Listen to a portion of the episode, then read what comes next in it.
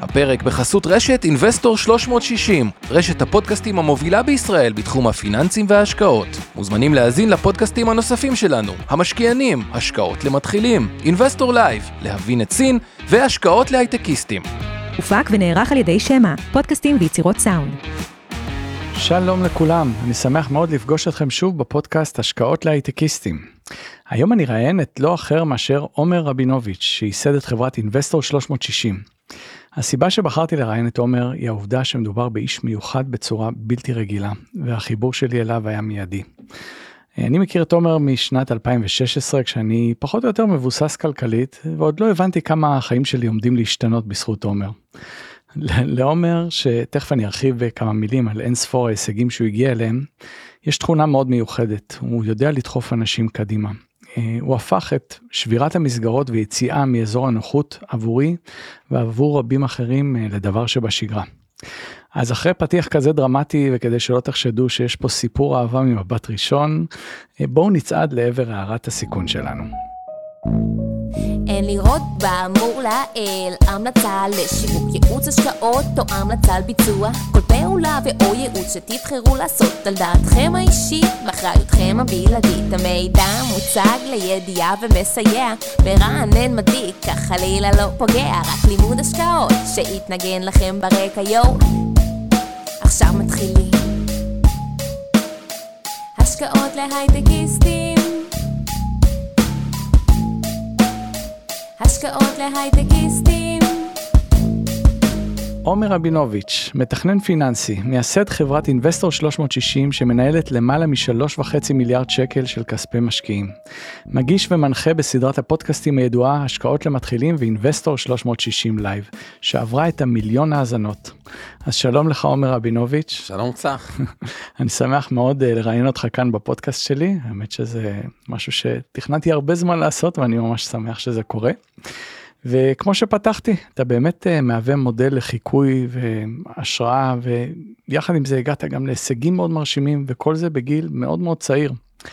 אז לפני שנדבר על סיפור החיים שאני תמיד אוהב לצלול לזה, אני אתחיל משאלה שהיא די מתבקשת, והשאלה היא, מהי הצלחה בעיניך?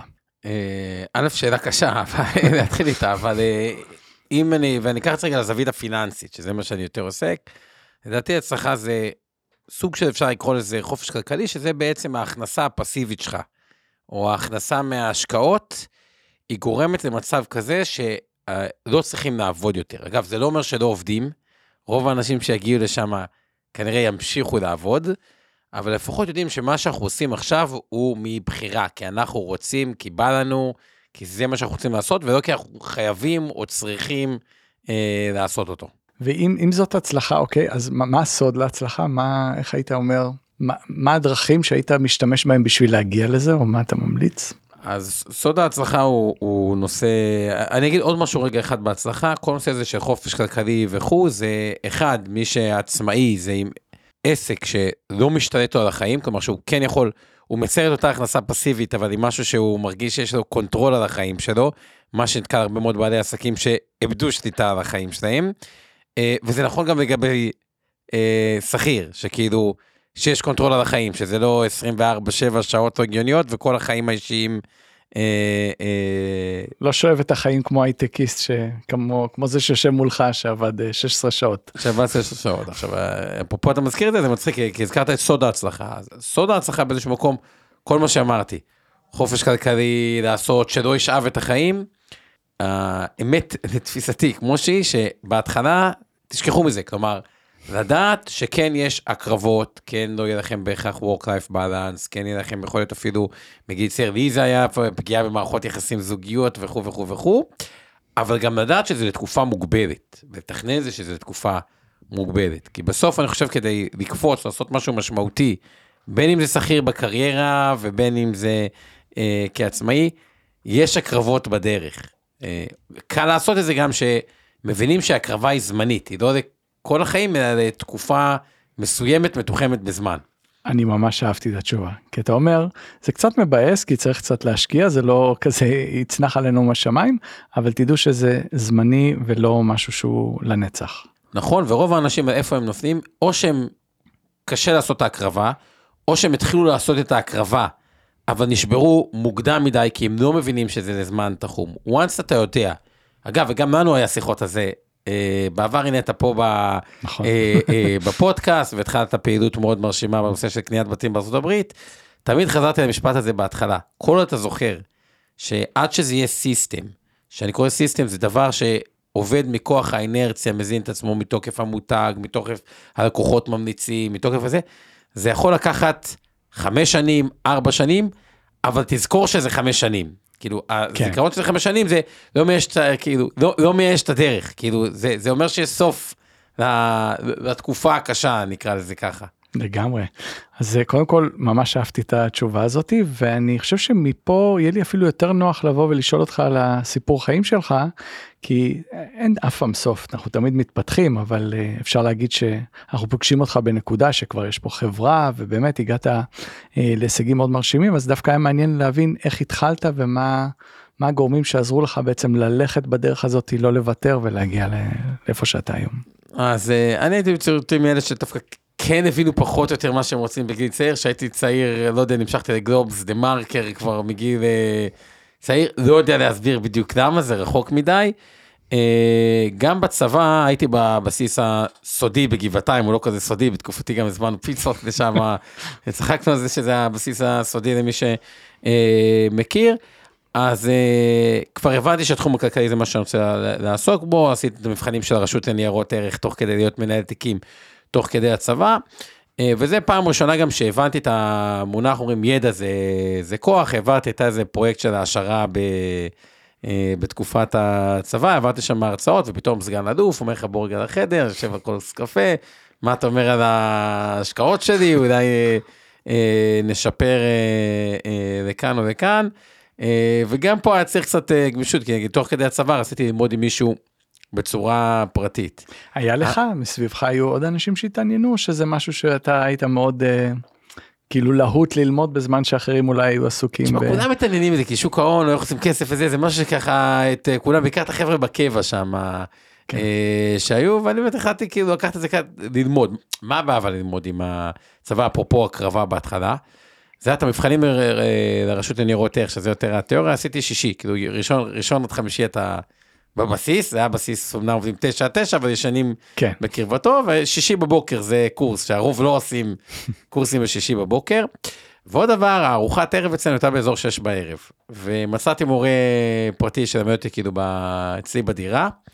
אה, גם זה, זה היה תקופה שלפני אינטרנט, והשותפים שלי לא רצו אינטרנט, ואני צריך לקחת את רוב האינטרנט עליי, בתור חייל זה ויכוחים של חיילים כאלה.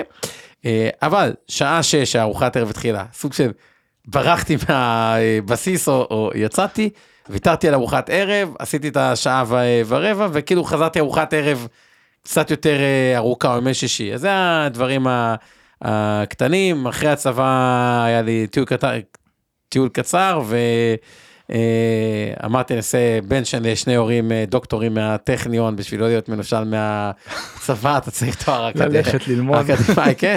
אבל הלכתי לתחום הטכנולוגי, כלכלה וחשבונאות באוניברסיטה העברית. ופה אני זוכר איך ישר שנה ראשונה זיהיתי אה, צורך, אמרתי, בוא, אנשים מסיימים תואר, עדיין אגב לדעתי, במדינת ישראל, כן. שכאילו אמור להיות כלכלה וחשבונאות, הכי פרקטי, שוק ההון וכו'. אין להם מושג איך לקנות מניה או מכפיל רווח או את הפרקטיקה לומדים, אה, מודל, הערכת שווי, DCF, כל מיני מ- משפטים מפוצצים כאלה, אבל את הפרקטיקה לא היה, ואמרתי, באתי אז ליו"ר האגודה, אמרתי לו, בוא, בוא נקים קורס. אמרתי, שמע, לא יודעת כמה זה מתאים, אתה סטודנט שנה א', רוב מתעניינים זה אה, שנה ג', אמר, מה אכפת לך, תן לי לנסות לפתוח להעביר קורס. כן. אני אצליח לגייס, לא, עזוב להעביר קורס, לגייס את התלמידים שיבואו אה, אוקיי. אה, אה, לקורס. אה, אני אצליח, נרוץ עם זה. והוא אמר לי, אתה יודע מה, יאללה. ובאמת, במשך איזה חודשיים, כל יום עברתי באוניברסיטה, ש... אחרי ההפסקה, אה, ורשמתי על הלוח, אני ממש זוכר את זה, רוצה להיות כמו וורן באפט, יום אה, שלישי, שעה שמונה, הרצאת העשרה. אה, כן. פרסמת כן. כן. בשביל ללמוד והייתי כל כך לחוץ שלא הצליח, הבנתי גם שיש לי רק one shot כאילו להצליח לגייס את הקורס. אז הלכתי אז המזכירה המיתולוגית באוניברסיטה העברית, קראו לה ענת, אמרתי לה ענת, תקשיבי, אני אומר מהאגודה, יש הרצאת העשרה שממש חשובה לאגודה, ביקשו לשלוח את זה לכל מנהל עסקים, שלחה את ההזמנה לתואר ראשון, שני, דוקטורנטים, לכל- לכל- לבוגרים, ובאמת היה כנס, היה שם, תשמע, לא היה מקום להיכנס. בכנס שעשיתי, ואז באמת אה, הכנתי הרצאה אה, אה, ראשונה, שהיא בעצם התחילה את המבוא לתכנון פיננסי, שכאילו אומרת, אוקיי, מתי כאילו, איך סוג של איך משקיעים, וכאילו כמה כסף בכלל צריך בשביל להגיע לאותו חופש אה, אה, אה, כלכלי, ואז נפתח ה, אה, אה, הקורס הראשון. וגם פה זה קצת אה, אומץ והרבה הרבה מדברים על זה, אני בטוח ששמעתם על זה שאומרים לכם, לא להקשיב למעגלים הקרובים וכו', תדבקו לאנשים מצליחים, אה, זה כאילו קלישאתי, אבל זה קצת נכון, כי אני הייתי הבדיחה של המחזור, כולם בתור סטודנט שנה א', צח, הסתלבטו, מה זה הסתלבטו עליי? לא, בגלל זה היו שאלתי. בדיחות, ש... כן. היו זה, מה אתה חושב לעצמך, שתקים קורס, ואם אתה מנסה לעשות את זה ודברים קטנים ששכחת או איבדת וזה, בכלל צוחקים עליך. אה, כי היית שונה בנוף, נכון? היית שונה בנוף מכל אלה שאולי באים ללמוד ומצפים שזה יצנח עליהם אה, משמיים, ואמרת לא, אני הולך ויוזם, אני עושה, מרים פה משהו אחר. נכון, כשאתה בתוך זה אתה פשוט לא רואה את זה, כמו שאתה אומר, אתה פשוט רוצה שמשהו אה, יצליח, אבל כן צריך להיות חסי, אם יש לכם איזה כיוון או דרך, כאילו הטיפ שכאילו למדתי מתוך האוניברסיטה הישראל, ה- אה, העברית, אני ממש זוכר את הבדיחות עליי, אז כן להיות, כאילו לא לתת משקל יתר, במיוחד לא לקרובים אליכם, כי הקרובים אליכם זה בדרך כלל או שרוצים לגונן עליכם, ההורים, החברים, החוג, גם לפעמים הגלים האלה קשה להם לראות אתכם כאילו פורצים או לא, או לא כמוהם, כי, כי זה אה, מביא תהיות לגביהם. רגע, אז למה אני לא עושה או משהו כזה, יותר קל זה מאוד מלחיץ. טיפה... אה, מלחיץ לראות אולי את הילד שלך פורץ גבולות שאתה מפחד אולי לעשות את זה בעצמך. עצמך, ופתאום- ובעיקר לראות לו נכשל, ומתרסק. אני יכול להגיד לך בהמשך, אחרי שהיה קצת הצלחה באוניברסיטה העברית, היה גוף, נקרא אורין שפלטר, אולי מישהו מכיר, שעושה ככה בהכשרת תלמידים אה, פיננסית, ואיכשהו הגיע אליהם בנק אה, מזרחי וביקש אה, הדרכה על אג"ח. כן. ואיכשהו התגלגלתי לזה בתור סטודנט שנה ב', להעביר קורס יועצי השקעות בכירים בבנק וואו. מזרחי הכנתי לספר. מה זה מטורף? קודם כל, אז אתה אומר לעצמך, טוב, מאיפה האומץ? אז באמת אין, אבל אני זוכר ממש בדרך לשם, עצרתי את הרכב בצ... ב... ב... בד... בצד, ופשוט הכיתי. וואי כאילו, וואי. זה כאילו היה מלחיץ. ואז נשאלתי אם היה, אם היה טוב או לא טוב, היה טוב או לא טוב? כמעט פיטרו את מי שהביא אותי אה, אה, להרצאה שם היה לא כל כך אה, טוב כאילו זה לא שהכל בהכרח כאילו מצליח אבל אבל בדיעבד הייתי אומר שהיה טוב בשבילך אולי כי כן כן העזת וכן הגעת ואני מניח שצברת ניסיון. צברת ניסיון ואחרי זה בנק יש לך את זה שהפעלנו במזרחי אז לקחו אותנו גם בנק לאומי ולא תמיד מקשרים וכו' אבל- לדעת שזה קודם כל זה בסדר שיהיו רגעים פחות טובים ולדעת להתאושש מהם אה, אה, זה אחד. ואומרים הרבה אנשים זה לא אגב גם בעולם ההשקעות וגם אה, בכלל בחיים האנשים לא מצטערים בסוף על דברים שהם ניסו ולא הצליחו אלא על, הדברים שהם לא ניסו אותם. אה, בהחלט. וגם בעולם ההשקעות אני יכול להגיד לכם מתוך אחת ההרצאות שנתתי כאילו בבנקים אה, שתכירו גם את המבנה של האינטרסים של אלה שפועלים על ההשקעות שלכם. איך אמר לי אותו יועץ? תשמע, אף אחד לא תבע אותי ולא יתבע אותי על זה שהמלצתי להיות ב, אה, בפיקדון. ולמה אני אומר את זה? כי אני זוכר מישהו הגיע, רצה נגיד איזה יועץ באותו זמן לקנות את מניית אמזון, או את NVIDIA נגיד, וזה היה לפני הרבה שנים, נגיד לפני אה, עשור, למעלה מעשור, למעלה מעשור. להשקיע. כן. ואף אחד לא תבע, תשמע, היה לי 100 אלף שקל, הוא היה אמור להיות פי 50 על הכסף, או NVIDIA בעשור האחרון עשתה פי 100 על הכסף, כלומר, אם היה לכם 100 אלף שקל, ה-100 אלף שקל זה לא מיליון, כן. זה 10 מיליון שקל. במקום זה עשינו פיקדון כמה גרושים, אבל אף אחד לא... כולם מנסים למנוע מכם לקחת סיכונים, אגב, זה גם בהשקעות, אה, וזה גם אה, נכון לגבי הקריירה, או להיות עצמאי, או להיות עסק, ודרך חלק מעולם ההשקעות, אתה גם לומד, אתה מבין שלפעמים הלהיות סולידי מדי הוא בעצם המסוכן, ותכף יסביר את זה. אז זהו, אז התובנות האלה, כל מה שאספת והבנת על הדרך, אני מניח שרצית להביא משהו אחר, ואני, עוד פעם, אני רוצה שאתה תגיד, אבל באמת הקמת את חברת אינבסטור אה, 360, ואני אומר, בטוח יש סיבה למה. למה להקים ארגון כזה, למה זה כל כך חשוב, אה, כי אני, אני מכיר את אינבסטור, ואני אני יודע שזה עסק שהוא הוא, הוא לא סתם קם, הוא קם על ערכים מסוימים ועל תובנות שעלו לאורך הדרך, אז הייתי רוצה שתספר גם לי וגם למאזינים, למה בכלל הוקמה אינבסטור 360 ומה המטרה. אז אה, הוקמה על בסיס באמת, אה, אני יכול להגיד ה- המשפחה, אז אני סיימתי באוניברסיטה אה, העברית התואר, היה לי כבר רישיון ניהול תיקים, הייתי קצת מנהל אה, תיקים, ואז ראיתי באמת אצל המשפחה שלי שאוקיי, כמו שני ההורים שלי לצורך העניין הייטק, אוקיי, אפשר אה, אה, אה, לקרוא, אה, לקרוא לזה ככה, אבא, אבא שלי היה מדען ראשי, אתה מכיר את החברה עם הקפסולה, עם הקפסולה שבונים, Give an Imaging? בטח, אתה- בטח. כן, אז הוא היה כן. מדען ראשי שם, אמא שלי ב- אה, ברפאל. אה, אבל בסופו של דבר אתה מבין, אוקיי, יש שם קצת כסף, מה עושים איתו?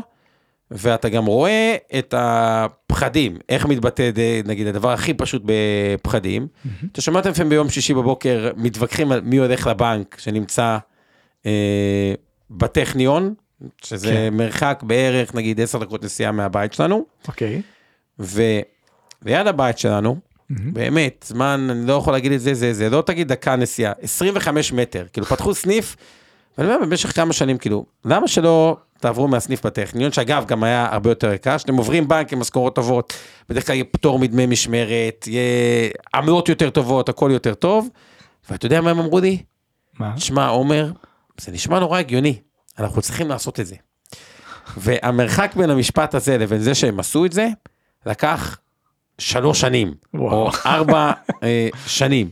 הפעולה הפשוטה של לעבור בנק, אגב, אחרי שעוברים את זה, לא מבינים למה לא עשית את זה כן, לא, זה קודם. גם הרבה יותר קרוב, יותר זה נוח. יותר אבל- קרוב, זה יותר זול, זה, כן. זה, זה, זה יותר... אה, ואז ה- ה- התברר לי, וזה נכון גם לגבי הרבה דברים של הפנסיה שלהם וה- וההשקעות שלהם, והדבר הזה שהוא נקרא גוף שדואג ללקוח ויודע להסתכל עליו הוליסטית, פנסיה, גמל, השתלמות, אה, אה, נזיל, אה, בצורה הוליסטית, פשוט לא היה קיים כל העולם הזה של תכנון אה, פיננסי.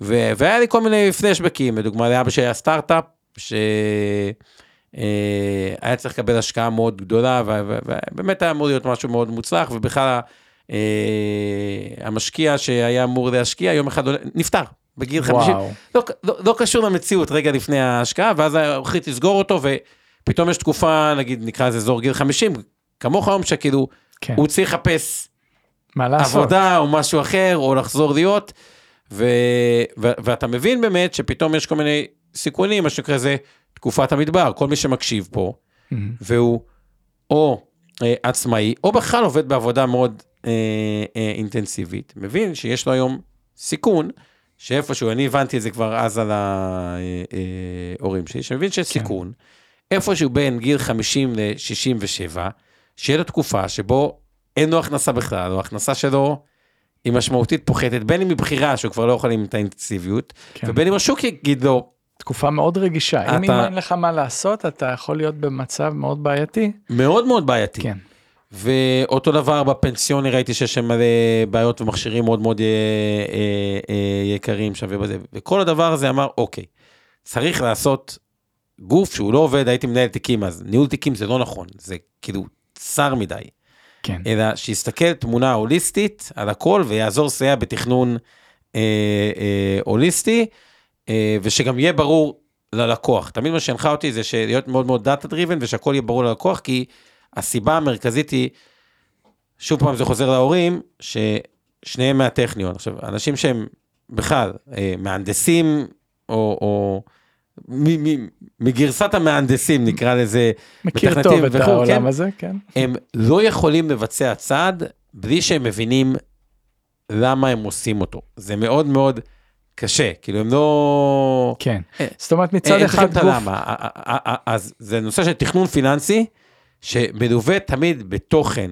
או בלהסביר, שתמיד יש סיבה רציונלית שניתן להסביר בצורה פשוטה, למה עושים את הצעד שעושים. שעושים, וזה באמת לצייר איזושהי תמונה מלאה, כי כמו שאמרת, אה, יש לך גם את הניהול תיקים ויש גם פנסיה ויש כל כך הרבה רבדים שאם לא רואים את התמונה המלאה מאוד קשה אולי לקבל החלטות לפעמים שהן מושכלות אם אני מסתכל על ה-overall. נכון, לדוגמה רוב האנשים שגם מאזינים פה לא יודעים שכנראה כשהם יגיעו לפנסיה, הם יושבים עם הסוכן שלהם או מהמתכנן, הוא אומר לכם הפנסיה שלכם תהיה 15, הפנסיה שלכם תהיה 20, הפנסיה שלכם תהיה 17, גם עם משכורות גבוהות, אולי יותר מזה, אבל הם לא יודעים, עובדה נורא פשוטה, שכשהם יגיעו לפנסיה, כנראה, אני אומר, לא בטוח, אבל כנראה שהם לא ימשכו מעל 10,000 או 11,000 שקל. למה? מה? יפה, אז באמת כולם מופתעים, כאילו, מה, למה שאני לא אמשוך אם זה כן. הפנסיה שלי? כאילו. כי, ואז יהיה להם בעיה, גם אם יש להם תזרים פנסיוני, יהיה להם בעיה תזרימית. אז הסיבה היא מאוד פשוטה. פנסיה, במדינת ישראל נקראת פנסיה מזכה. מה זה מזכה? מזכה אותך בתענוג שמס הכנסה ייקח אה, אה, את המס השולי. וזה זה, זה מה שהיא מזכה, כי קיבלת זיכוי לפני זה הטבות מס על ההפרשות, אז היא מזכה אותך בחזרה במס שולי. ואז רוב האנשים, כמעט כולם שמגיעים לפנסיה, אל תשכחו כשהם מגיעים לפנסיה זה, זה לא הכסף היחידי שלהם. יבחרו משיקולי מס. שנייה, ואז יבחרו משיקולי מס להגיד רגע אני יכול או להוריש את זה לבן בת הזוג כל אחד כן. לבן זוג השני באפס מס ובינתיים זה ממשיך לצבור. אה, אה, לצבור מהמם. או שאני אחלוק עכשיו את הפנסיה שלי עם מס שולי ממס הכנסה. כן. אני אומר לך שרוב האנשים באים ויחליטו על הקטע וואלה הבנתי את זה בגיל 60 אולי גם קיבלתי או, או 67 אולי גם קיבלתי טיפה ירושה לא. כאילו ב- כשאתה לא את זה, פנסיונר ואז- זוגיות זה נחמד אבל לא עם המדינה. לא, אומר לא, שם לא, על- לא יודע, אבל אם אני יודע את זה כבר מהיום, שאתה בן 50 או בן 40, או כן. מי שמאזין בין, אה, נקרא לזה, רוב המאזינים פה אני מעריך הם בין, אה, לא יודע מה, כל הטווחים האמת כל- שגם יש מ-30 ומעלה. 30 ו- ו- ומעלה, אם אני כבר יודע את זה היום, אז אני כבר יודע היום שאחד, תהיה לי בעיה תזרימית אולי קשה בין גיל 50 לגיל 67, כן. ובגיל 67 בטוח תהיה לי בעיה תזרימית, כי אני לא רוצה לחוק את את הפנסיה מהמדינה, אז צריך להעריך לזה מתי? כבר היום, לפעמים זה בגיל 30 או 40. האמת זה נוגע מאוד לכל סדרת הפודקאסטים שפה דיברנו על הרעיון של תכנון ארוך טווח ובאמת להכין את עצמנו כל הזמן קדימה אה, לוודא שאנחנו לא נגלה בגיל 67 נגיד שאנחנו בפני איזושהי שוקת אה, שבועה. נכון. ויש לזה גם פתרונות מדהימים שאפשר, היום האמת, למי שהמשקיע טיפה יותר מחוכם, נקרא לו, או המשקיע המשכיל, או הידען, או לא משנה איזה שם, יכול לעבוד במצב שעם רוב הכסף שלו, הוא יעבוד כמעט כל החיים באפס מס. והמשקיע הלא מחוכם, הוא ישלם מס רווחי הון על כל ההשקעות שלו, ומס שולי בפנסיה, כי הוא לא תכנן, הוא- הוא הוא יהיה עם... שזה הרבה מאוד כסף הרבה זה מאוד מיליונים, כסף. אצל כל בן אדם כן. שצריך, זה, זה, זה, זה מיליונים, זה, זה, זה אפילו לא במאות אה, אה, אלפים, גבוהים. סכומים מאוד גבוהים. אז זהו, אז חוץ מהנושא הזה של התכנון שהוא סופר חשוב, אני חושב שהוא השלב די הראשוני, אה, יש לאינבסטור כל מיני מוצרי השקעה, אני זוכר כשאני הגעתי לפה, אה, ראיתי רשימה די מכובדת של השקעות אלטרנטיביות, ורציתי בפרק הזה קצת שנדבר גם על השקעות אלטרנטיביות, ובכלל, אה, מה דעתך על הסוג הזה של ההשקעות, והאם זה דבר טוב, רע, מורכב, לא מורכב, מה, מה שאתה... אז בוא נבין קודם, כל דבר שעושים, תמיד אני באינבסטור אוהב להגיד, כאילו, למה? למה השקעות אלטרנטיביות? אז נתחיל מזה איך הכסף שלנו בנוי. רוב, יש לנו את. חלק הגיעו למצב של דירה, ובוא נניח אה, בשלב כלשהו יהיה לנו דירה, שדרוג דירה זה גם נושא מעניין מאוד, אבל נשים אותו רגע בצד. כמעט כל הכסף שלנו מושקע בשוק ההון, פנסיה, גמל, השתלמות, אה, קופת גמל אה, להשקעה, פוליסת חיסכון, לא משנה אה, כל העולמות האלה, שזה חלק מאוד נכבד. עכשיו, איפה זה יוצר בעיה? ובואו נסתכל רגע, סתם ניקח תקופה בחיים. אתה אמרת באזור גיל 50 עכשיו, אנחנו 51. כן. עוד מעט. שאם בגיל 51 נגיד אתה לא עובד, או 52 או 55 לא משנה, או בכלל, אה, יש צורך גדול, שדרוג דירה, או יש צורך בסכום כסף מהותי, אה, ושוק ההון נמצא כלפי מטה, מה אתה עושה? אז כן. אתה לא, כאילו, אז מה, אז אתה... זה כמו בין הילדה- הפטיש לשדה, אתה הי- לא יכול... הילדה מתחתנת, אומרת, רגע, רגע, רגע, חכים בחתונה, עולה." חכים בחתונה, עוד שנה. תני לשוק העלות, אני ממש, עוד שנה תתחתני. למה עכשיו? לא, מה זה לוחץ לא לך? כן. כן, לא מתאים, לא מתאים. מה את רוצה שאני ממש ב... כאילו, בהפסד? זה, אז פעם אחת זה הנושא של היכולת להנזיל חלק מהכסף אה, בשוק יורד, יש פה גם סוגיות נזילות. שתיים, מראש למנוע את הצורך. כלומר, אם יש תזרים שהוא מספיק חזק, לא צריך לממש כל חודש כדי שיהיה ממה לחיות. לגמרי. כלומר, נגיד יש לך סתם, כך יש לך, אתה מתעסק ב, גם בסינגל פמילי כן, בארצות בתים. הברית, יפה. הגעת למצב שיש לך סתם דוגמה, ארבע בתים, חמש בתים, כן, אז התזרים הוא, יש לו אה, אה, יתרון אדיר, כי אם כל הכסף היה מושקע במשהו שאני אראה אותו, סתם אני מקצין, כן? עוד 10 או 15 שנים, אז מה קורה ב-15 שנים האלה? צריך איזשהו, איזושהי דרך אה, לחיות מתזרים, אני חושב שבתיק השקעות צריך להיות גם מוצרים תזרימיים. כן. אז נכון, מוצרים תזרימיים. אז אנחנו עושים שימוש באלטרנטיבי בשתי אה, אה, אופנים, אני אגיד את המרכזיים, אבל זה לא רק, אחרי זה אפשר לדבר על עוד דברים, אה, אבל לפני זה ניתן איזה זרת אה, סיכון אלטרנטיבית. הרבה מאוד, כהערת, אתה יודע מה, אני אתחיל מהמוצרים שאנחנו עושים בהם שימוש, ואז אני אגיד במה אנחנו לא עושים שימוש, וגם למה, או ממה אוקיי. להיזהר. אוקיי. אבל יש שני מוצרים מרכזיים. אחד, יש באמת גופי ענק בעולם, ממש גופים גדולים, דוגמת אפולו, KKR. הבאתי שתי שמות פה כדי להבין, זה, זה כל גוף כזה מנהל מאות מיליארדים בעולמות אלטרנטיביים, שהבעיה היא שהקרנות האלה מונגשות גם, אגב המינימום טיקט להשקיע באפולו ב-KKR בחלק מהמוצרים זה 20 מיליון דולר, אבל חלקם מונגשים למשקיעים בעיקר כשירים, ואז תכף אני אדבר על איך עקפנו את זה וגם משקיעים לא כשירים יכולים להשקיע בזה, אה, על ידי משקיעים אה, כשירים עם מינימום השקעה יחסית גבוה. אממה, וזה מה שעשינו באינבסטור, אנחנו חברה לניהול תיקים, מנהל תיקים שלא מקבל עמלה משום גוף, כלומר קנה את הקרנות האלה בלי עמלה, מראש הוא גם, אם הוא לא מקבל עמלה מהגוף, הוא ידאג, בתוך המכשירים האלה יש אסט קלאסים או, או אה, סדרות אני אגיד, עם דמי ניהול יותר נמוכים ויותר גבוהים, אז ברור שנלך לקרנות עם הדמי ניהול הנמוכים ביותר, כי אתה לא מקבל בכלל אה, עמלה. אז בדרך של ניהול תיק, אפשר לבנות את ה... אה, אה, לקנות את הקרנות האלה.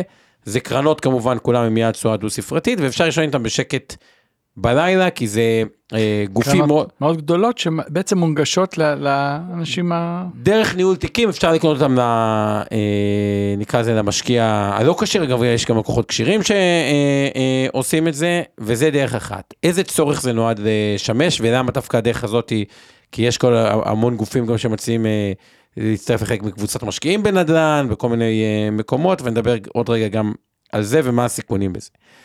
אבל איזה שימוש זה נותן לנו, למשקיעים שלנו באינבסטור, אם יש סכום שבן אדם צריך סכום חד פעמי יחסית גבוה במהלך חייו, שדרוג דירה, סלש הילד מתחתן ולעזור לילד, או בכלל לממן חתונה, אה, פיטורים שפתאום צריך מחיה לאיזשהו אה, אה, תקופה, או כל סיבה אחרת שצריך סכום יחסית גבוה והשוק למטה.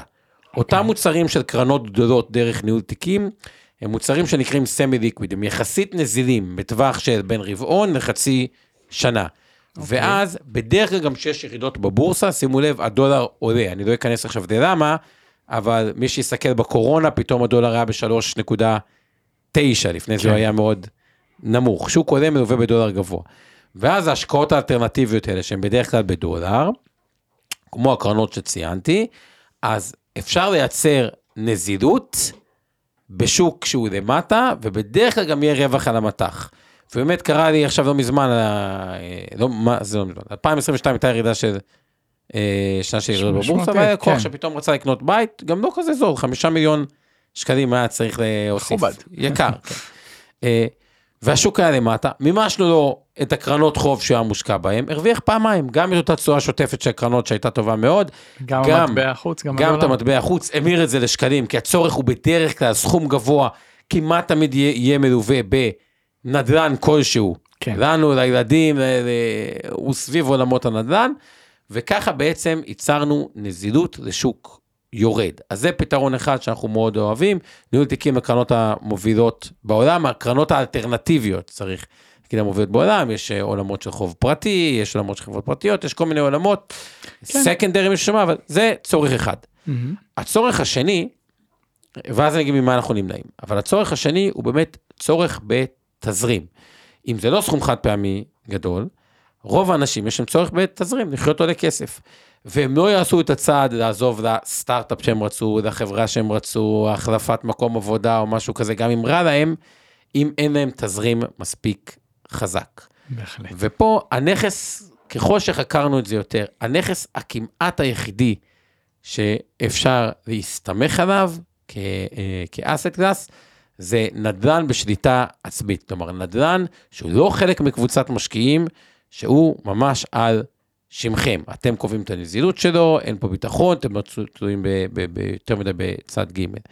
הבעיה היא שהמתמטיקה של דירות בארץ היא לא עובדת הכי טוב, כלומר, הנדל"ן בסופו של דבר נותן סביב השלושה אחוזי תשואה וזה קצת נמוך, וזה הוביל אותנו לעולם. אה, אה, הסינגלים שאתה מכיר מצוין ואתה עושה את זה בעצמך כן. 20 שנה בצורה מאוד מאוד אה, מוצלחת, ששם יש שני יתרונות. אחד, התשואה התזרימית נקרא לזה, היא יותר 6-7 אחוז, כן, תקופה, כמעט אבל, פי שלוש, כן. כמעט פי שתיים וחצי מאשר הנדל"ן בארץ, ועוד דבר, שאני מאוד אוהב, ואנשים לא מבינים עד כמה הוא אה, חשוב. אה, ערך הקרקע במקומות מסוימים, איפה שאתה עובד, ערך הקרקע משווי הנדל"ן הוא יחסית נמוך. מה זה מבטיח? אף פעם לא להיות הצפה של השוק בדירות, כי אם המחיר קצת יורד, אז לא יבנו יותר, כי לא משלמים הרבה על ערך. יוצר רצפה למח... למחירי הנכסים. בדיוק, יוצר רצפה למחירי הנכסים, שזה מאוד מאוד חשוב. ושתיים, כל התזה הזאת, גם זה בן אדם בארצות הברית יש הרבה סגמנטים של דירה חדשה מקבלן, ואני רוצה רגע שתחשבו על זה בארץ ותבינו שאותו תהליך קורה בחו"ל, במקומות שלקוחות אה, שלנו השקיעו דרכך, זה, אה, זה הדבר הבא. כשמקימים שכונה חדשה וקניתם על הנייר ותסתכלו על ראש העין בתור אה, דוגמה שהייתה להרבה אנשי קבע, או, או כל מקום אחר, כל אחד ייקח למקום שלו. בדרך כלל בהתחלה אנשים באו כי זה זול, הם קנו על הנייר, כי יש איזה מבצע שקונים על ה... נייר, זה עוד לא נקרא שכונה מיוצבת. מיום הקנייה, קחו עשר שנים קדימה, אם השכונה התייצבה טוב, אז פתאום אנשים קוראים לחברים שלהם, אה, אה, מעגלים חברתיים מאוד גורמים, ועכשיו ההיצע הוא כבר לא כזה אה, גדול, כן. והמחירים עולים, עולים בצורה דרמטית. ואז יש לנו פה שתי יתרונות בנכס הזה. תזרים גבוה, כנראה שהם נכנסו בהתחלה יהיה גם רווח הון שהוא אמור להיות די אה, אה, אה, יפה, והמתמטיקה עובדת. הפתרון של זה רק הוא אחד, שכשיש תזרים חזק, הצורך מראש לממש בירידות דברים הוא, הוא נעלם מעצמו, כי יש ממה להתקיים.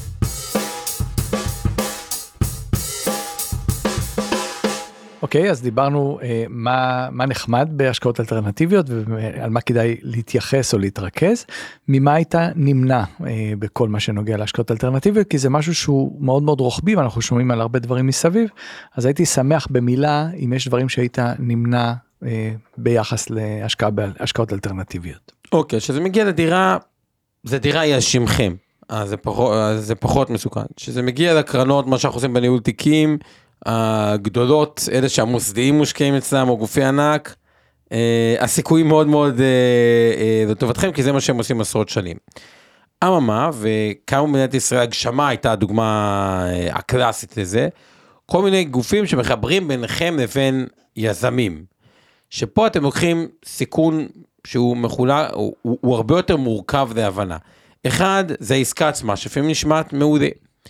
אה, אבל מי זה הגוף, באיזה גוף זה מושקע, איך זה הגוף, גם את זה צריך לברר. שתיים, זה החברה המתפעלת. מה הכוונה המתפעלת? עזבו את המסחרי, מה היא גובה עבור התפעול הזה. אם הגוף המתפעל, הוא נכנס לחדלות פירעון, זה גם בעיה, אוקיי, איך אתם רואים את הכסף? מי האיש קשר שלכם שם? אה, וכו'. כלומר, כשאתם נכנסים כחלק מקבוצת משקיעים, הסיכון הוא כפול. ולכן ההמלצה שלנו היא ממש לבדוק גם ברמת ה... הגוף המתפעל. אם זה חברה ציבורית וזה, כמובן אין בעיה, אבל הרבה הלכו ליזמויות עם יזמים קטנים, בינוניים, לא מנוסים אולי, חברות פחות מנוסות, ופה צריך מאוד מאוד אה, אה, להיזהר, כי אל תשכחו שנכנסתם לעסקה אלטרנטיבית, לפעמים התחתנתם לשלוש שנים, לפעמים גם שבע שנים, ולפעמים גם שמונה שנים, זה ארוך. ואתם צריכים לדעת שהגוף שמלווה אתכם הוא מאוד מאוד יציב. עכשיו, עוד נקודה למה היציבות וגם העושר שלו, ולא עושר באלף, עושר בעין, שמאחורי הגוף עומד כסף, זה לפעמים בעיות בנדל"ן, והכי פשוט זה תקופת הקורונה. לפעמים צריך להזרים כסף. עכשיו, גופים, אם זה תחת גוף מאוד מאוד חזק, הוא ידע לפתור את זה. גם הבנקים יותר ילכו לקראתו, וגם יכול להיות שיש לו כסף, פשוט, במקום לכל המשקיעים, לעשות קפיטל קול, להזרים קצת כסף, מה שנקרא להחליק את הבעיה. גוף קטן שאין לו כסף, מבעיה קטנה הזאת יכול להיווצר בעיה גדולה. כלומר, ההמלצה שלנו, זה מה שאנחנו עושים באינבסטורים עצמנו, אנחנו ממש, יש לנו סט מאוד מאוד מאוד גדול של בדיקות, לפני שנלך על עסקה, אה, מה שנקרא לזה עם יזם אה, אה, פרטי קטן בינוני, שהוא לא הקרנות הגדולות שאיתן ניתן ללכת לישון בשקט, או עם בית פרטי על שם הלקוח, שעם זה גם ניתן ללכת לישון יותר בשקט. ומה שחשוב לנו זה באמת לראות שא' העסקה עושה שכל וב' לוודא שהגוף שמנהל את אותה עסקה אה, הוא באמת יציב מספיק כי לפעמים יש הפתעות וצריך לדעת שהגוף הזה ידע להתנהל אם הבנתי נכון אני פשוט חזרתי. נכון, נכון. אז בוא עומר באמת תסכם לי קח בן אדם בן 30 35 40 איך אתה רואה את זה קדימה עבורו צייר לי איזה road map איזה מפה איך אתה רואה אה, את הסדר השקעות של אה, אה, מישהו בטווח הגילאים האלה. אוקיי, אז אני אתן לך את ה-road map כמו שאני רואה את זה. בואו נתחיל אה, ככה. יש לו את הפנסיה שלו, עדיף להיות בגילאים היותר מנייתי, או כללי או מנייתי, אבל בטח לא אה, סולידי. כן להסתכל על דמי ניהול במכשירים האלה, יש את הקרן הפנסיה המקיפה שיחסית זולה, ומעליה יש ויכוח, האם זה ביטוח מנהלים או משלימה, אבל נושא של עלויות בפנסיה הוא חשוב, ויותר אה, ללכת לכיוון המנייתי, כנ"ל לגבי השתלמות. סיימנו עם החלק הזה, אנחנו כבר יודעים מהיום שבפנסיה תהיה לנו בעיה רצינית עם הקצבה, מה שדיברנו עליה בהקדמה. אפשר לשדרג את זה עם קופות גמל אה, אה, להשקעה. אני מזכיר, קופת גמל להשקעה היא מכשיר שבסוף אפשר לקחת אותו, אם לוקחים אותו בסוף כפנסיה, לוקחים אותו באפס מס. ואז מה שזה מייצר, את הקופת גמל שהשקענו 30 שנה לקחנו באפס מס כפנסיה, ואת הפנסיה לקחנו כאפס מס מעבר לרובד של ה-12 או 11 אלף שקל שדיברנו, את הפנסיה גם ניקח באפס מס כהורשה כל אחד לבני הזוג, ואז במקום לשלם מס שודי ומס רווחי הון, אנחנו בעצם כל החיים במס אה, אפס. זה אומר שכבר יש לנו הרבה חשיפה לשוק ההון. כשאתם צעירים, אפשר ללכת על הנושא של הבתים פרטיים כמקום לתזרים. אז, אז עכשיו אנחנו צריכים להיערך את תקופת המדבר, אותו גיל 50 עד 67, 67 כן. שאת הפנסיה אמרנו, אוקיי, סידרנו, אפשר לעשות את זה, ועם הפנסיה והקופות גמל להשקעה, למי שעשה אקזיט או יש קצת יותר, אפשר לשלב בתוכו עוד מכשיר שנקרא תיקון 190, אבל זה, למי שיש קצת יותר כסף, אז אני כרגע שם בצד. כן. תקופת המדבר צריך להיערך אליה. אוקיי, אז בתקופת המדבר אמרנו כל מיני השקעות אה, אה, תזרימיות, בין אם דירה להשקעה ובין אם פרויקטים תזרימיים אה, אה, אחרים, רק לבדוק את זה אה, טוב טוב טוב. בגילאים יותר צעירים אפשר לעשות את זה גם ממונף, כי אתם רוצים במקום לקחת דירה אחת, נגיד שלוש דירות עם קצת מינוף. לקצר את הזמן ל... בדיוק, כי אתם לא צריכים את התזרים כשאתם עובדים, אז זה בעצם מחסל את המשכנתה, ואז שתסיימו לעבוד, אז אתם פתאום עם תזרים מאוד מאוד גבוה, מי שבגיל 50 פשוט לקנות את זה לצורך התזרים. אה, עוד צעד אחורה, איפשהו יחסית בהתחלה אנחנו כן בעד דירה ראשונה. אני לא נביא האם השוק יעלה פה בגלל הדמוגרפיה, או האם השוק ירד כי יש בעיות כלכליות ורפורמות אה, או מהפכות וכל הדבר הזה, לא נכנס לזה. בדרך כלל כשאתם לא קונים דירה ראשונה, בדרך כלל בן אדם יהיה לו דירה ושדרוג דירה. כן. זה אומר שגם אם קניתם דירה ראשונה, בא לכם שהמחירים ירדו, כי בדרך כלל הדירה השנייה היא תהיה יותר יקרה. כלומר, אנחנו רואים בדירה ראשונה כאיזשהו אמצעי לגידור מפני עליית מחירים. באופן אבסורדי אתם רוצים לקנות דירה ולקוות שלא תרוויחו עליה, שתפסידו עליה, כי כן. השדרוג דירה תמיד יהיה יותר יקר באופן יחסי, כי זה בית יותר גדול. זה התזה שלנו לטובת דירה ראשונה. דירה שנייה אנחנו לא אוהבים בארץ, כי מה שקורה, מי שקנה דירה ראשונה, אז כשהוא מוכר אותה יש לו פטור ממס שבח, אבל אם הוא קנה דירה שנייה, הוא גם משלם עליה מס רכישה, גבוה, וגם יאבד את הפטור ממס שבח. מה שכן, יש חוקים, קנית על הנייר, עד שזה זה, אז, אז יש פה איזה משחק שאפשר לקנות כאילו את הדירה השנייה ולמכור את הדירה הראשונה בזמן טוב. סביר. תוך כדי, אם כי יש פה סיכון, בדיוק מי שעשה את זה ונכנס לתקופה הנוכחית, קצת אכל אותה, כי הוא קנה את הדירה הראשונה, אבל לא תמיד אפשר למכור את הדירה הראשונה, וצריכים לתת הנחות אגרסיביות, אבל אפשר לשחק עם זה. אז אנחנו מדברים על דירה בארץ, אה, דירה שנייה לחשוב על אה, השקעה בחו"ל, שוק ההון כמובן. שוק ההון דרך, קופה, דרך הפנסיון וקופת כן, גמל וקרן כן. אה, השתלמות. השתלמות. ואז עוד נקודה, RSUs, לכל מי שבהייטק ויש לו RSUs, ופה זה תלוי חברה. אם אתם באחת החברות הגדולות, אפל, גוגל, NVIDIA, אמזון וכו', כאן יש נקודה טריקית. למה? אם אתם מממשים את ה-RSU, לא שתשלמו משהו די גבוה, את ה-47%, אתם גם תשלמו באותה שנה את המס יסף. כי המשכורת שלכם גבוהה, ואז זה המימוש שמכניס אתכם למס יסף. כלומר, באמת ש-50% מס. אם אתם תחכו עם חלק מזה לתקופת המדבר, מה זה תקופת המדבר? אותה תקופה שלא תעבדו עד גיל 67, ששם אתם מסודרים כבר, דיברנו דרך הפנסיות והקופות גמל להשקעה וכו' וכו' וכו', אז אתם תשלמו את המס השולי, אבל כשאתם לא עובדים, המס השולי הוא יותר נמוך. כלומר, איזשהו משחק עם ה-RSUs, שזה יהווה מקור תזרימי נוסף לתקופת המדבר, להייטקיסטים שביניכם, או בכלל, קיבלתם כן, אה. מניות באיזה חברה, וגם פה זה תלוי, אם זו חברה קטנה וקצת יותר ריסקית, אז זה כבר מתחיל להיות גם משחק של ניהול אה, סיכונים. אתה גם כל הזמן מדבר על תקופת המדבר ואני אומר 17 שנים וכל הזמן מהדהד לי בראש מדבר זה תמיד מחבר לי ל-40 שנה אז אני אומר רק שלא יעלו את גיל הפנסיה בסוף זה יהיה אז 40. ה- אז המדבר. הוא לא, הוא 40 שנה, הוא, יש את המדבר הצחיח, שזה ממש אה, הגשמה, ואין בכלל הכנסה, ו- ואת המדבר הלייט, שכבר אתה מקבל את הביטוח לאומי, פנסיה ועוד טיפה קופות. ועדיין יכול אה, כן רק שתבין את המספר. נגיד בן אדם חי בפרישה מ-30 אלף שקל בחודש, אני יודע שלחלק זה נשמע המון, לחלק זה נשמע מעט מדי, אבל סתם ניקח בשביל המשחק כן האינטלקטואלי. 30 אלף כפול 12, אה, אנחנו מדברים על 360 אלף שקל בשנה. 360 אלף שקל בשנה כפול 40 שנה, אנחנו מדברים על 14.6 מיליון. אבל, אבל, ופה האבל העצוב, זה יותר מ-14.6 מיליון. למה? כי יש אינפלציה. כלומר, שקל של עוד בממוצע, ב-25 שנה, כן, ערך הכסף הוא- יורד בערך בחצי. תחשבו, זה 3 אחוז, אה, כן לפי הממוצע של לפני האינפלציה. 25 כן. שנה. זה אומר שצריך סכומי כסף, שכששומעים אותם, אז במונחי היום, ה-14 זה יותר 20 מיליון, אז כמובן חלק מזה זה מההכנסה, חלק מזה זה מההכנסות הפסיביות, חלק מזה זה מהפנסיה, יותר מדי דברים האלה, אבל אני- סכומים נהפכו להיות כל כך מפלצתיים שצריך לדאוג לזה. זה, זה. הנקודה אני חושב שמה שמאוד חשוב בכל מה שאמרת עכשיו זה העובדה שבאמת אה, צריך להיערך ולראות קדימה לאן אתה מתקדם אז באמת עומר אתה אני מגיע לשאלה האחרונה שמעניינת אותי באופן אישי ואני בטוח שגם את המאזינים.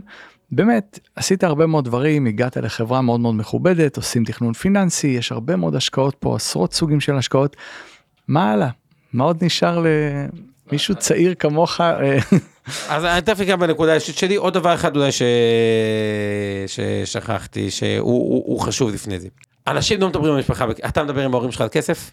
לא הרבה לא הרבה, מה קורה עם הכסף שלהם וכו' וכו' וכו'. כמעט ולא. כמעט ולא, כי לא נעים וזה, שאתה יחשבו שבונים על הירושה שלהם או שזה. יש איזושהי חוסר נעימות הורית ילדית במדינת ישראל סביב הנושא של כסף. עכשיו, הנקודה הזאת היא, היא, היא, היא טיפה בעייתית מכמה זוויות. אחד, סטטיסטית, אתם תידרשו להיכנס לזה, כי חס וחלילה יש מישהו במשפחה ש... והיום זה קורה המון. חוסר תפקוד, ירידה בתפקוד, דברים כאלה, פתאום צריך לדאוג לדברים הפרקטיים, ייפוי כוח מתמשך, כאילו, להורים מאוד וכו'. אבל, אבל אני חושב שגם השיח... עכשיו, להורים יש מלא, הם בדרך כלל הכי מוזנחים, הרבה פעמים בהשקעות לא טובות, או לא מושקע בכלל, או בעו"ש במקום אפילו קרן כספית, גם את זה ראיתי, שזה הבדל אסטרונומי. יש כל מיני תוכניות להורים מיוחדות, כמו תיקון 190, או בכלל הטבות, או מי ש... המון דברים שאפשרים אה, את המיסוי ל, אה, להוריד. וכשמסתכלים על ה... וגם להורים שלכם, מה שנקרא הסבא והסבתא של הילדים שלכם, אכפת בסוף מהנכדים וגם מכם. צריך למצוא, כשמדובר היום על תוחלות חיים כל כך ארוכות, והורה בן 70, מה זה? זה בן אדם, זה... אמצע החיים. לא, זה פרגית של עולם ההשקעות. תחשוב על זה שעד גיל 50 אתה נאנק תחת המשכנתה, זה הדברים, ההשקעות החיים. גיל 60, בדרך כלל היא 60-65, היא תחילת קריירת ההשקעות. זה המקום שכבר צברתם הון. כסף יותר גדול, פלוס הירושות. וחיים עם זה זה זה, כלומר, גילאי 65-70 זה התחלת קריירת ההשקעות ה- ה- עם הכסף הגדול. לא לדבר על זה בכלל עם ההורים, להזניח את זה, לתת להם כאילו את- ההזנחה, זה בסוף יפגע, יכול להיות גם בהם שתצטרכו אה, לתמוך בהם, אבל הרוב בוא נגיד הם יהיו בסדר, בכם, אולי בילדים, אולי באח שפחות כן, הצליח מבחינה לדאוג לעת זקנה שנוכל לעזור להם בכל הנושא הכספי. הכ- הכספי בצורה לייצר שיח סביב העולם הזה, נקודות פתיחה טובות, יש כל מיני שיטות אגב שאפשר לפתות איך פונים על זה בלי שזה מייצר איזושהי בעיה רגשית, כן. אבל זה גם עוד נקודה אחת שלתפיסתי לא שמים עליה מספיק. אה, גם, אה, גם נקודה מאוד חשובה וגם מאוד אופטימי, כש-65 זה רק תחילת הדרך, זה מאוד פרגית, מאוד... פרגית, אתה לא, איך אמרה לי לקוחה, אני אתן לך סיפור קצר בי בקטע הזה. באה ללקוחה, אה, בת אזור גיל 70, אמרה לי, תשמע, האמת יש שלג וזה, תמיד רציתי ללכת לחרמון, אולי לנסות לגדוש. אמרתי לה, מה, נו, מה, מה הבעיה, תלכי לחרמון. לא, אני לא יכולה, זה מדאיג את אמא שלי, אמא שלי לא מרשה לי. האמא בת 102, שת- שת- שתבינו את עולם אה, גדול. ה- התוחלות. ועוד אולי הזכרת בהתחלה את הנושא של ההיערכות מוקדמת, אז אה, אה, או סוד ההצלחה או דברים כאלה, יש סרט נורא יפה, עוד רגע אני זוכר בשם שלו, אבל זה על תחרות בין שתי קוסמים, אתה זוכר את ה... לא, לא שיש שני מכיר? קוסמים, אוקיי. אולי את מכירה שתי קוסמים שיש ביניהם תחרות מי הקוסם הכי גדול אה, בעולם, עושים כל מיני קסמים. בסוף אחד בא, לוקח קלף, זורק אותו לתוך עץ, ומנסר את העץ, ופתאום רואים את הקלף באמצע, בתוך העץ. בתוך העץ. אוקיי. והוא זכה על הבסיס אה, זה, ואנשים כאילו, נגד- כאילו, אה, לא כאילו- הבינו איך... איך- לא, זה באמת קטע שנראה כאילו, לא מהעולם הזה, וגם הקוסם השני, כאילו נהיה אובססיבי, כאילו, איך, כאילו, תגלה זה- לי סודות קוסמים. לא, זה, זה behind הזה, והסוד פה, זה בדיוק כמו שאני אומר, הסוד עם הקופת גמל השקעה, שאני אקח אותה בפנסיה פטור. הסוד פה, היה שהקוסם היה בן 15 או בן 20, הוא שם קלף בתוך העץ שצמח, והקסם התחיל 30 שנה או 20 שנה לפני שהוא בוצע. זה להכניס קלף לתוך עץ 20 שנה לפני שהעץ מדהים. צמח.